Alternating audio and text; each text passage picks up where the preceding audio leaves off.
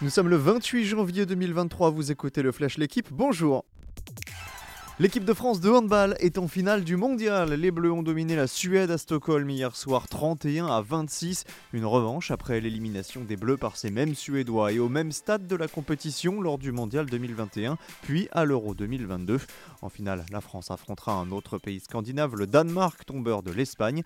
Rendez-vous demain à 20h30. Les Bleus décrocheraient en cas de succès leur septième titre mondial.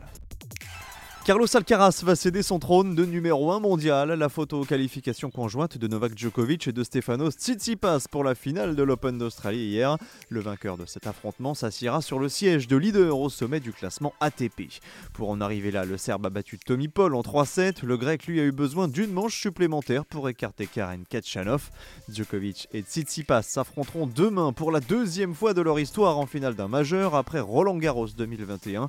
Djokovic espère un 22e titre en Grand Chelem. Tsitsipas, lui, ouvrirait son compteur.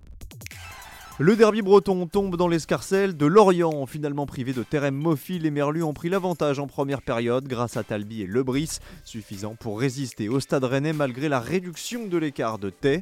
2-1, Rennes perd l'occasion de revenir provisoirement à deux points du podium. Deux points, c'est aussi l'écart entre les Rennais et leurs adversaires du soir, car les Lorientais remontent au sixième rang. Aujourd'hui, suite de la 20e journée de Ligue 1 avec deux rencontres, trois lances à 17h et Marseille-Monaco en soirée. Miguel Angel Lopez, plus fort que Filippo Ganna, Sergio Eguita et Egan Bernal. Le Colombien exilé dans l'équipe Medellin a décroché hier la victoire sur la cinquième étape du Tour de San Juan.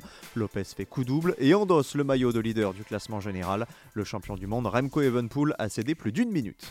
Merci d'avoir écouté le Flash l'équipe. Bonne journée